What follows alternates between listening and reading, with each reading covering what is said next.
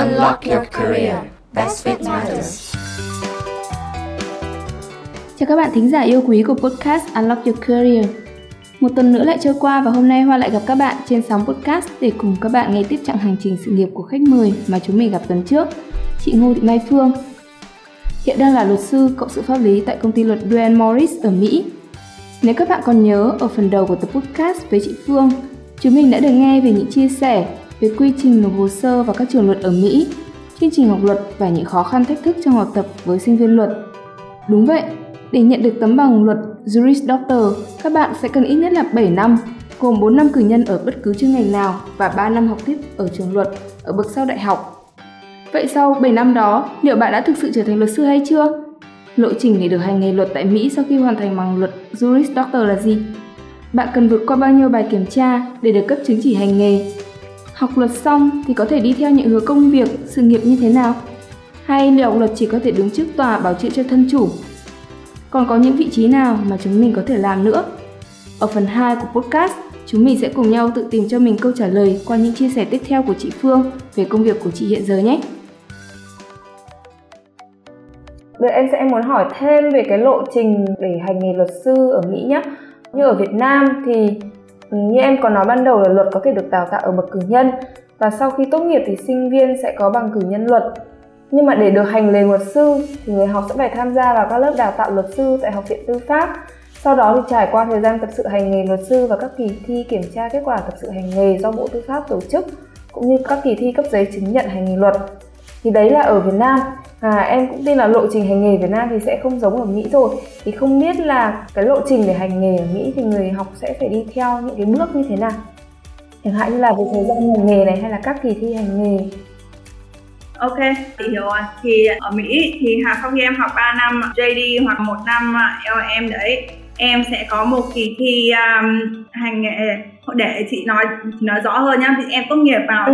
tháng 5 thì um, tháng 7 sẽ là kỳ thi hành nghề các bang nó gọi là ba exam. Trong cái ba exam đấy nó sẽ test rất là nhiều subject và tùy theo cái uh, bang mà em muốn. Có chứng chỉ hành nghề từ bang đấy và em muốn hành nghề bang đấy. Thì nó sẽ có quyết định là phải thi cái gì phải thi như thế nào thời gian như thế nào. Đó là tùy bang nhá. Thế ừ. là từ tháng 5 đến tháng 7 là em sẽ phải học để chuẩn bị cho cái cái cuộc thi hành nghề đấy thì thông thường thì mọi người sẽ take một cái course của một cái prep company. Đơn giản là Kaplan hoặc là Princeton Review trong à, SAT cái context ừ, ừ. thì uh, nó là một cái tương tự uh, như thế này trong cái context của ba exam là cũng sẽ có những cái ba review courses ba uh, review company. Từ đấy thì em take cái nó gọi là ba courses đấy. Mọi ừ. người sẽ prepare từ năm đến tháng 7 học cũng khá là stressful. À, và đến tháng 7 thì em đi thi.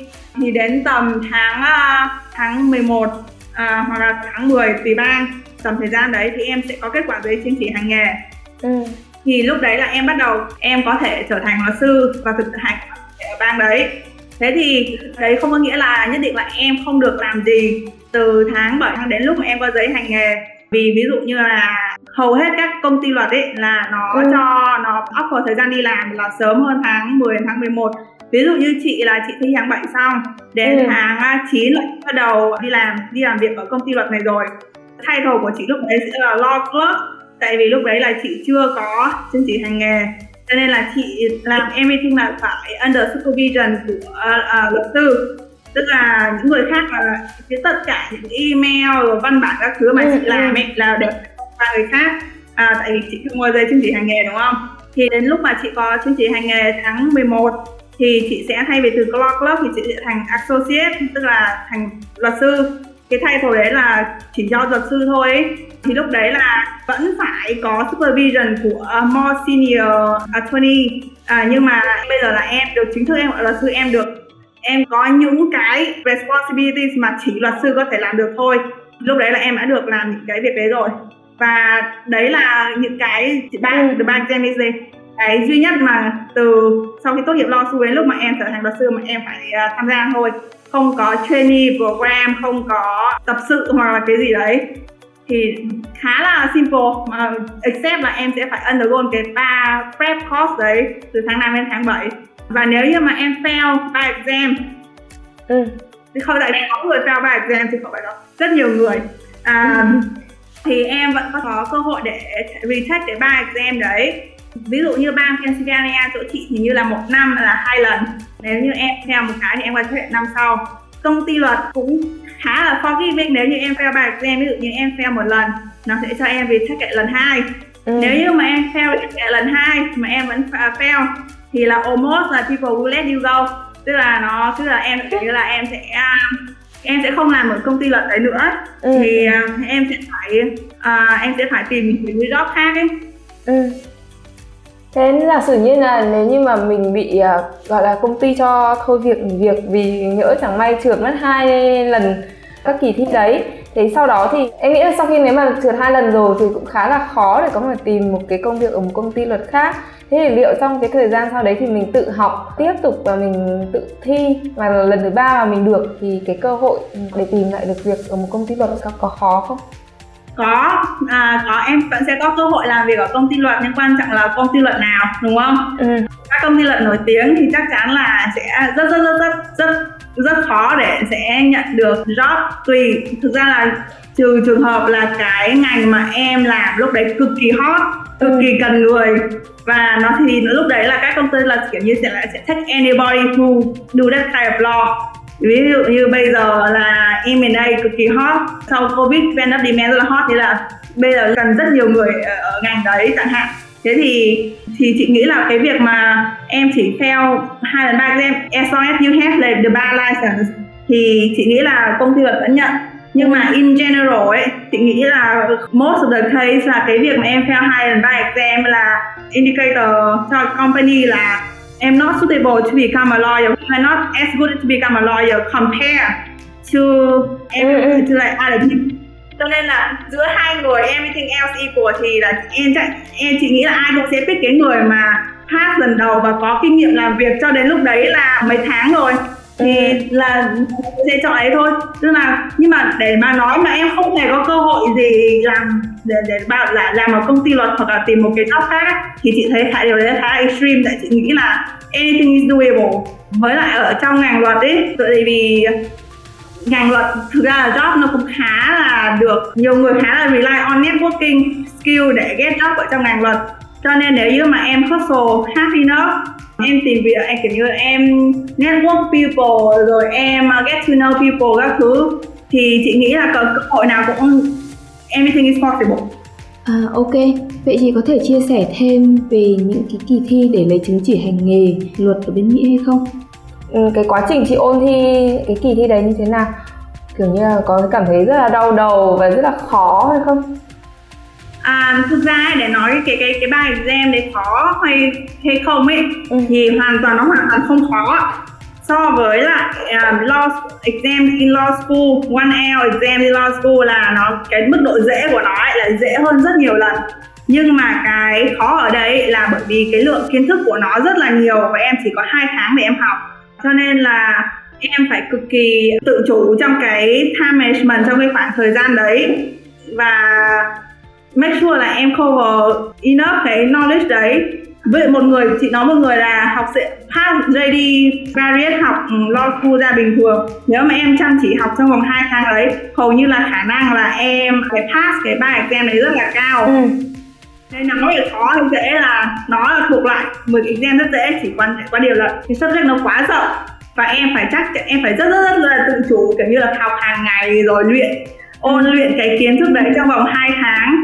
Để ừ, ví dụ như em có kiểu như là cái có một nghìn subject chẳng hạn thì nó sẽ ra hai cái subject mà em học đấy thì là em sẽ ồ sẽ kiểu như là em sẽ học cái đấy em nhớ cái đấy để ừ. em em thi chứ? Câu hỏi thì là câu hỏi rất dễ không hề có gì tricky không hề có uh, đánh đố cái gì cả. Chỉ là em có học đến cái đấy để em nhớ để lúc em đi ra thi hay không thôi.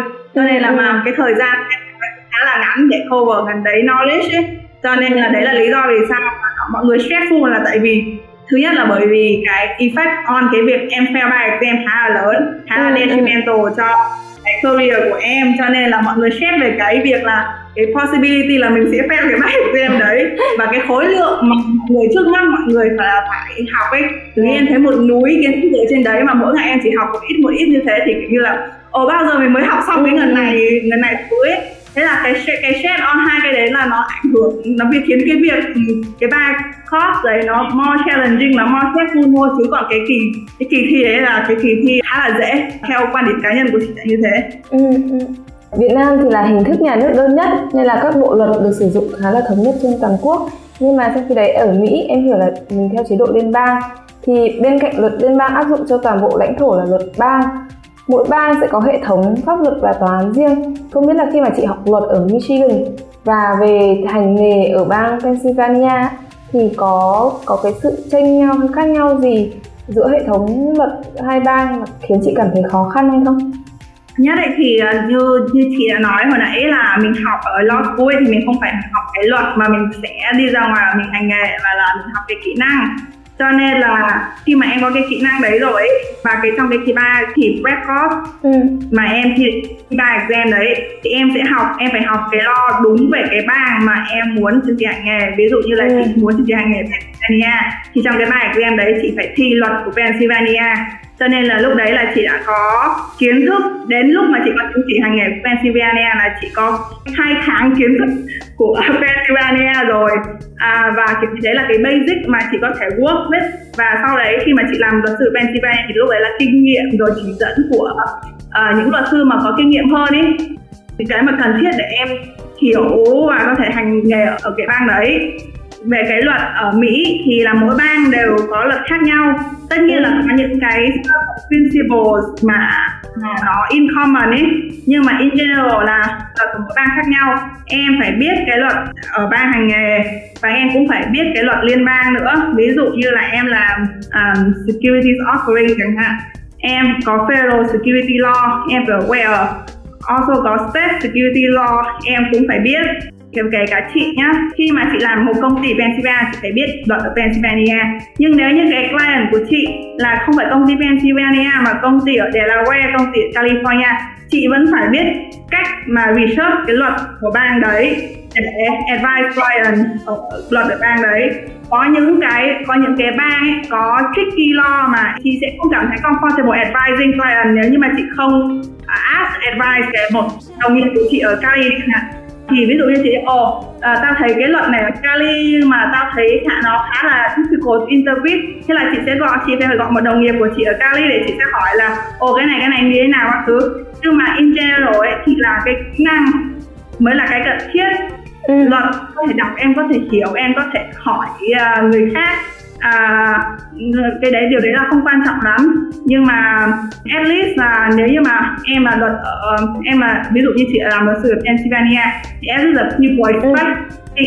biết luật Pennsylvania is a very minimum à ừ.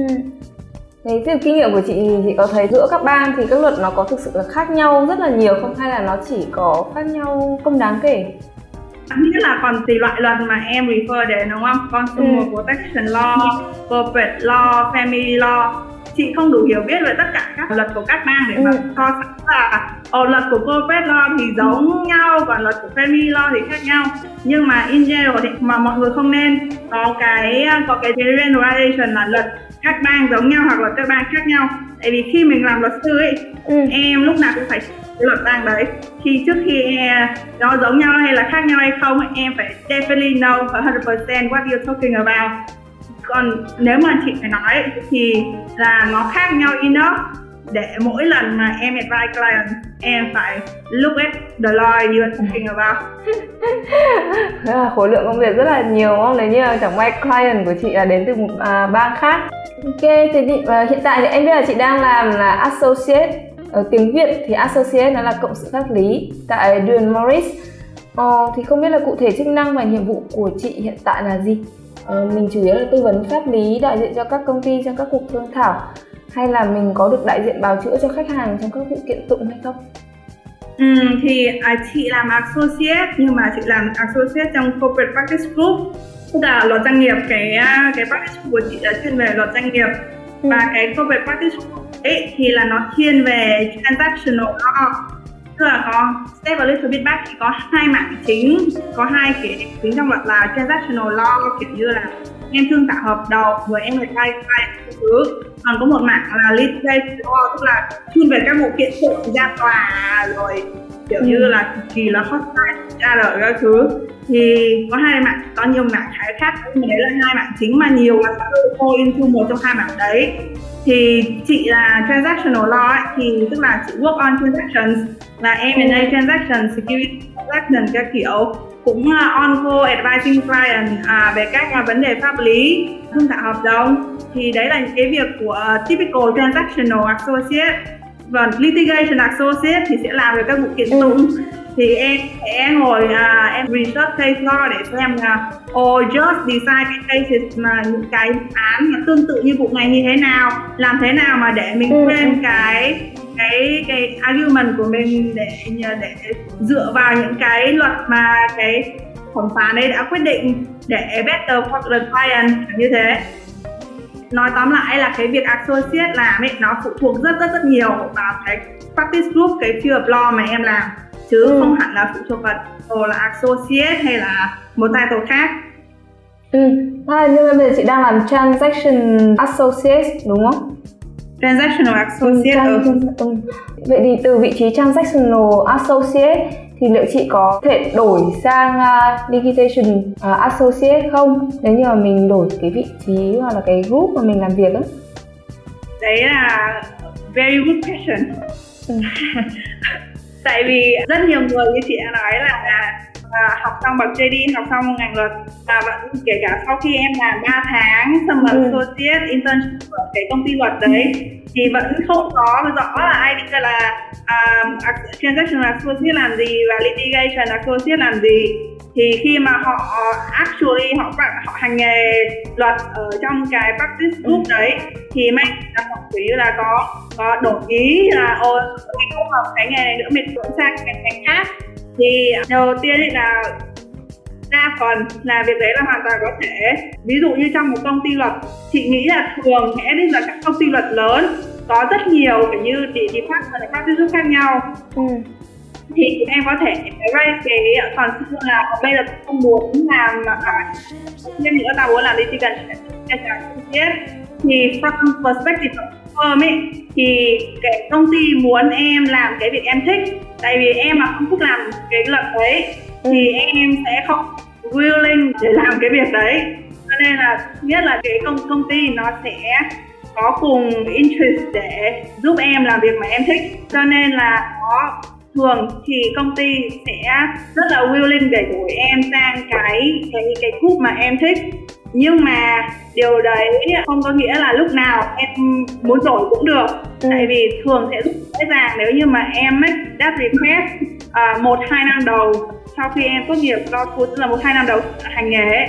tại vì lúc đấy là công ty nó chưa invest in time training các thứ vào em chẳng hạn rồi cái việc mà tôi associate năm nhất làm có thể vào năm hai làm rất dễ dàng có thể làm bởi một người có thể thể chuyên là của một người trong vòng vài tháng chẳng hạn. Nhưng mà ví dụ như là em học em có 2 năm là kinh nghiệm làm cho đất là associate rồi.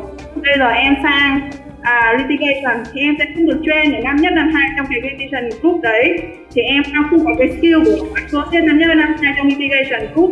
Thì hoặc là anh em phải chấp nhận thay cắt với lại uh, experience thấp tức là nó sẽ consider em như là năm nhất ừ. cái business associate sẽ cắt hai năm kinh nghiệm của em international đi. Và em phải bắt đầu lại từ đầu. Hoặc là thảo là điều đấy là không thể tại vì nó không reasonable để để nó đã train em đến như đã thế rồi mà bây giờ nó sẽ mà em phải bỏ tất cả uh, kinh nghiệm rồi training đấy đi để làm một cái ngành khác thì có thể là không không đồng ý. Và nếu như mà như thế mà em không chấp nhận được em hoàn toàn em em cực kỳ hết transaction em không muốn làm nữa. Thì em hoàn toàn có thể đổi firm ừ. có thể đổi công ty em bảo là tao không muốn làm nữa tao cả việc thì uh, em phải stick với cái công ty luật đấy mà nó không cho em làm việc. Thì em hoàn toàn có thể đổi firm và firm mà nếu nó cần người thì nó vẫn nhận em thôi. Cho nên là ừ. việc đấy là hoàn toàn có thể. Ừ Vậy thì uh, với vị trí associate này thì chị sẽ có được ra mở văn phòng uh, luật sư độc lập hay không? Hay là mình vẫn phải bắt buộc là làm việc ở một công ty luật? em mà có chứng chỉ hành nghề em muốn mở văn phòng luật sư thì điều đấy hoàn toàn có thể à, nhưng mà việc mở văn phòng luật sư ấy thứ nhất là em chưa có kinh nghiệm ừ. ừ. tại vì cái việc mà hành nghề luật ấy phụ thuộc vào kinh nghiệm và sự chỉ dẫn của những luật sư có kinh nghiệm hơn là rất rất rất rất là nhiều ừ. à, tại vì có những cái là luật nói là em là phải làm a nhưng mà cái việc phải làm với cái việc nên làm đó là khác nhau và cái việc nên làm đấy em chỉ có thể advise the client khi mà em có đủ experience cho nên là most of the time là people sẽ work under supervision của more senior um, lawyers đủ cái thời gian để mà em cảm thấy là ồ tao biết tao có đủ expertise để ra mở văn phòng khác thì kinh nghiệm là một cái barrier of entry rất là lớn ừ. để khiến young với lại inexperienced lawyers refrain from opening their own law office. Và cái thứ hai là clients. Tại vì em mới em mới uh, tốt nghiệp trường luật ra. Em không ai biết em là ai sẽ chả ừ. ai tìm đến em để để pay để pay em uh, để em advice họ cả uh, ừ. khi mà em có practice đủ lâu em có name in the industry mọi người biết em là ai thì lúc đấy hoặc là em có client ở cái firm đấy rồi khi mà em ra một office client sẽ follow em lúc đấy thì em sẽ có ở base of client để em có thể start your own office chứ nếu như mà em à, chứ nếu mà start quá sớm thì không có đủ experience không có đủ client thì cái ừ. cái own office cái own office của em ấy, em hoàn toàn có thể set up nhưng mà nó sẽ không successful và đấy là ý đấy là quan điểm cá nhân của chị là như thế ừ. sau một thời gian dài làm việc trong ngành luật rồi thì à, chị cảm thấy rằng đâu là những cái phẩm chất kỹ năng quan trọng nhất đối với người làm nghề luật sư ra nói về thời gian dài thì cũng không dài tại vì chị mới uh, chuyển sang luật sư có hai năm thôi em ạ uh, uh, nhưng mà chị nghĩ quan điểm cá nhân của chị là cái phần chất quan trọng nhất của người luật sư là cái khả năng tư duy theo nhiều chiều. Tức là em phải có different perspective um, on the same idea.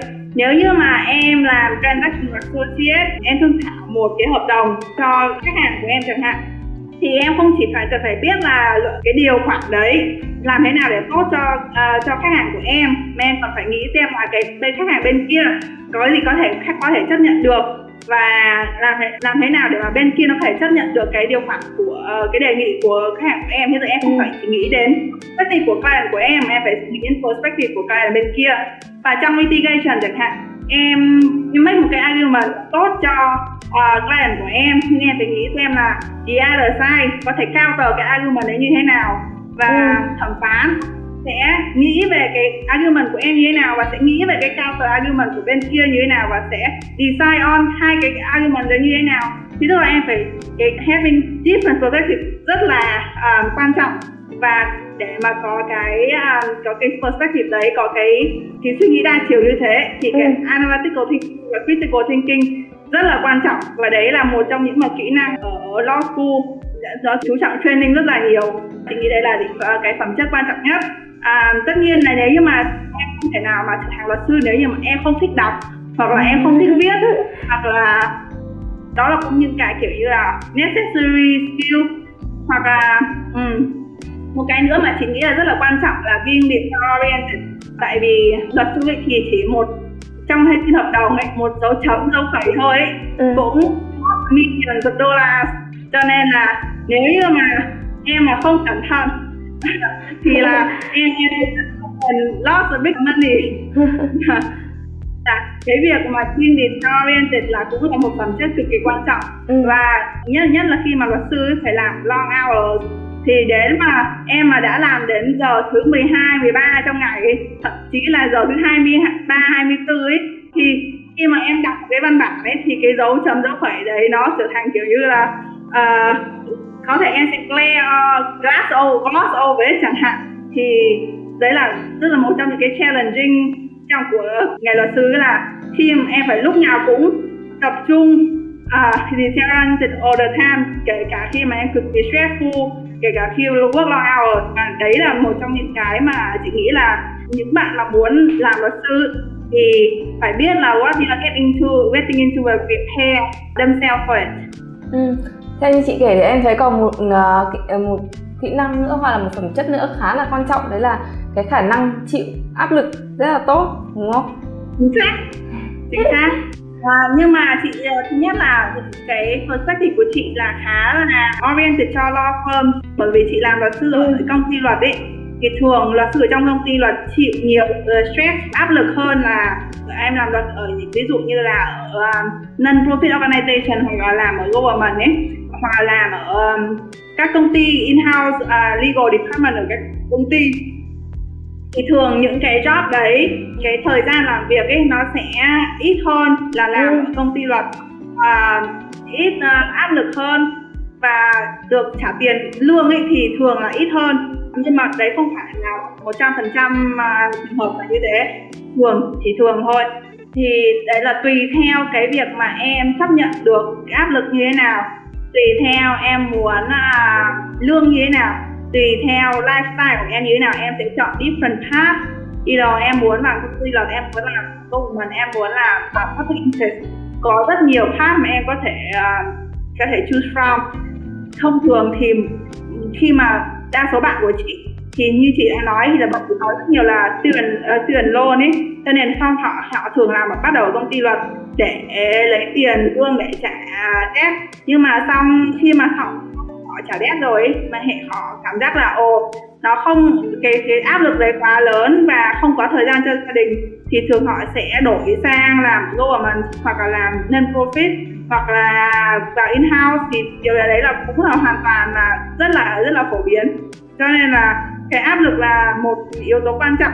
Nhưng mà không phải là tất cả các nghề hoặc là các vị trí luật sư đều là rất áp lực và em hoàn toàn có thể chọn cái mức độ áp lực mà em có thể chịu đựng được. Ừ, à, ừ. và không nhất thiết là em phải bán tất cả thời gian các thứ chịu tất cả các áp lực để phải làm luật sư. Nếu như mà điều đấy nếu như mà áp lực là một cái mà khiến các bạn uh, lo sợ khi mà làm luật sư thì chị maybe là chia sẻ của chị sẽ giúp các bạn uh, tin hơn để đối diện với áp lực Cảm ơn chị Phương rất là nhiều. Sau khi uh, nghe chia sẻ của chị thì em cũng đã hiểu hơn một chút về ngành luật, đặc biệt là khi mà hành, hành nghề luật sư bên Mỹ. Thì em cũng hiểu là ví dụ như là nó sẽ có nhiều hướng đi cho các bạn khi mà học luật. Ừ, cụ thể hơn giống như chị thì sẽ là đi theo làm cho các công ty luật thì mình có hai cái track chính một là làm về transactional associate hoặc là làm về uh, litigation associate thì ngoài ra là chị cũng có đề cập đến một số cái hướng đi khác như là làm ở trong government làm trong chính phủ hay là làm cho các tổ chức phi chính phủ nữa.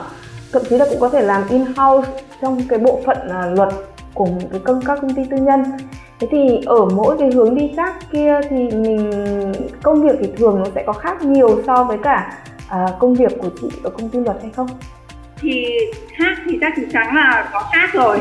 À, ví dụ như em làm ở văn phòng thuế uh, à, của chính phủ thì em sẽ có cái uh, thứ nhất là giờ làm việc khác cái resources mà em có thể đi sẽ là từ government thì nó sẽ khác. Cái motivation của em làm trong từng vụ án cũng sẽ khác. Thường em làm cho government ấy thì em không phải là represent private client thì cái motivation của em để win một cái để để thắng một cái vụ án ấy thường thì sẽ ít hơn đấy là một trong những ví dụ mà chị ừ. nêu lên để chỉ để nói để cho rõ hơn thôi đấy không phải là tất cả những cái mà điểm khác biệt còn ví dụ như em làm ở, ở trong in-house uh, legal department chẳng hạn tức là em trở thành luật sư của cái công ty đấy ở trong cái công ty chứ không phải là ở ngoài văn phòng luật thì là uh, tất cả những cái câu hỏi về luật pháp ừ. và về pháp lý của tất cả các bộ phận của cái công ty đấy nó sẽ được direct đến em khi mà em ví dụ như em trở thành một người corporate lawyer ở công ty luật khi mà vào in house không chỉ trả lời những cái câu hỏi về corporate law mà sẽ phải deal với lại uh, những câu hỏi về cả employment rồi privacy rồi IP tất cả các vấn đề như thế thì tức là một người in house sẽ phải biết a little bit about everything và ừ. phải uh, phải biết rõ hơn về cái business cái mô hình kinh doanh của cái công ty đấy hơn là rất là nhiều. Và nếu như mà em làm ở non-profit uh, organization thì tất nhiên là lúc đấy cái motivation của em thì sẽ là work for cái public à, interest cause của cái organization đấy. Thì lúc đấy cái motivation của em sẽ khác. Nói chung là mỗi cái path đấy nó đều có different hours, different lifestyle, different motivation, different salaries. À, cho nên là à, rất là khó để mà so sánh tất cả những cái à, những cái khác đấy. Và thậm chí trong từng cái khác đấy còn tùy công ty còn tùy cái phí mà những cái factor đấy nó cũng sẽ khác nhau.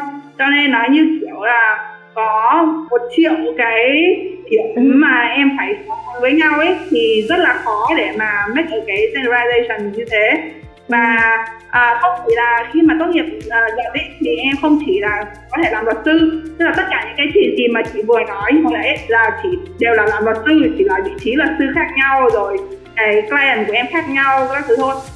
Rất nhiều bạn của chị là sau khi tốt nghiệp luật và làm luật à, làm luật ở công ty hoặc là làm luật vị trí đấy đấy thì không thích luật nữa có thể trở thành chính trị gia chẳng hạn. Ừ. hoặc là vẫn có thể là qua kinh doanh thì à, đấy cũng như là những cái different khác mà nó không liên quan đến luật lắm. Nhưng mà cái kỹ năng và cái à, là kiến thức về luật sẽ giúp em thành công ở những cái à, vị trí đấy và những cái ngành nghề đấy. Là hơn là những người mà không có kiến thức về luật. Thì có một cái ví dụ là rất là vui là chỉ có một ông khách hàng. Hồi xưa ấy là ông ấy là luật sư xong rồi ông ấy uh, quyết định không làm luật sư nữa. Ừ. thì bây giờ ông ông ấy làm cho một cái ông ấy làm được công ty thì cái công ty đấy là đi chuyên mua bán các công ty nhỏ khác ừ. à, là M&A các thứ đấy. Thì ở ở Mỹ có cái luật là à, chị là luật sư chị thương thảo ở bên kia. Thì chị không được nói chuyện với khách hàng ở bên kia trực tiếp mà chị phải nói chuyện với luật sư của bên kia. Tại vì họ sợ ấy là bởi vì kiến thức luật của chị khi mà chị nói chuyện với khách hàng ở bên kia chị có thể manipulate hoặc là nói những cái mà khiến cái khách bên kia đồng ý. Nếu như mà luật sư của bên kia nó không ở đấy để bảo vệ cái quyền lợi của khách hàng bên kia cho nên là tất cả những gì communication của chị đều phải qua luật sư bên kia ừ. chứ không được direct qua cái uh, khách hàng bên kia. Nhưng mà khách hàng của chị hoàn toàn có thể thương thảo với khách hàng bên kia mà không cần luật sư ở hai bên tức là nếu như mà chị không ừ. ở bên cạnh khách hàng của chị và luật sư bên kia không bên cạnh khách hàng luật sư bên kia thì hai khách hàng hoàn toàn có thể thương thảo với nhau và negotiate hợp đồng đấy là bình thường nhưng mà khách hàng bởi vì khách hàng của chị là từng là luật sư cho nên là ông ấy rất là cho nên là bên chị chỉ cần là chỉ cho ông ấy những cái là điều này điều này điều này là mày phải chú ý các thứ. Thì ông ấy hoàn toàn có thể đi để à, để thương thảo cái hợp đồng đấy với lại khách hàng bên kia mà không cần luật sư. Nhưng mà ông bởi vì ông ấy là là, là có kiến thức luật đúng không? Là wow. hầu như là ông ấy là có trong bản thân ông ấy là có một luật sư và một khách hàng cho nên là cái thương vụ đấy là cái ông ấy là thương thảo được rất nhiều cái điều khoản có lợi cho ông ấy bởi vì cái kiến thức luật của ông ấy trong mà kinh doanh là là cực kỳ helpful cực kỳ useful cho cái trường hợp đấy.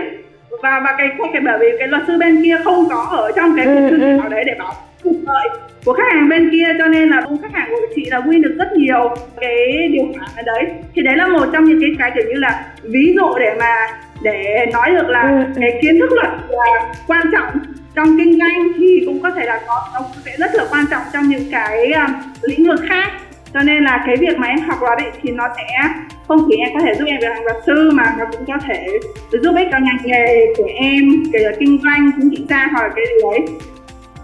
Mà khi mà em học luật ấy thì chị nghĩ là cái bằng luật đấy là khá là có ích mặc dù mà chị, chị nghĩ là đa phần ý, nếu như mà em không muốn trở thành luật sư thì khá là tốn thời gian để mà để bỏ 3 năm ra để mà học thì cũng khá là tốn thời gian ấy. Cho nên là quan điểm bản thân của chị là em chỉ nên học ngành luật. Nếu như mà em muốn trở thành luật sư còn cái việc mà có thêm kiến thức về luật thì em có thể đọc thêm ừ. em có thể thuê luật giảng cho em thì em không nhất thiết phải bỏ. Cái đấy tại vì đọc tại vì học ở luật của luật ở mỹ cũng khá là tốn tiền và cũng không được nhận thấy thời gian để có thêm kiến thức về luật mặc dù là cái cái việc cái ví dụ mà chị vừa nói là cực kỳ helpful nhưng đấy nó cũng chỉ là kiểu như ừ. outline dịch cái thứ thôi chứ chị không nghĩ là em phải để trở thành một successful CEO mà em cần phải học luật 3 năm luật ở Mỹ. Nên là quan điểm của chị là luật thì các kiến thức luật là tất nhiên là rất là có ích rồi.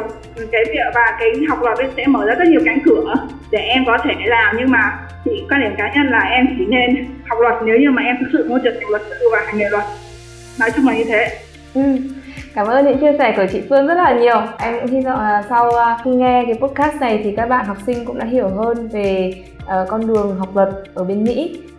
và cái lộ trình để à, được hành nghề ở bên đó là như thế nào à, bây giờ thì chắc là cũng khá là muộn ở bên đó rồi cũng phải giờ 11 rưỡi đêm rồi thì chắc là em cũng sẽ xin phép là kết thúc cái podcast ở đây à, một lần nữa cảm ơn chị Phương rất là nhiều vì những chia sẻ của chị chị có lời muốn nhắn nhủ đến các bạn nghe podcast không trước khi chia tay chị thì ờ, chị nghĩ là chị đã nói những điều mà chị nghĩ là các bạn uh, yêu thích và muốn tìm hiểu về ngành luật thì đã đã biết rồi.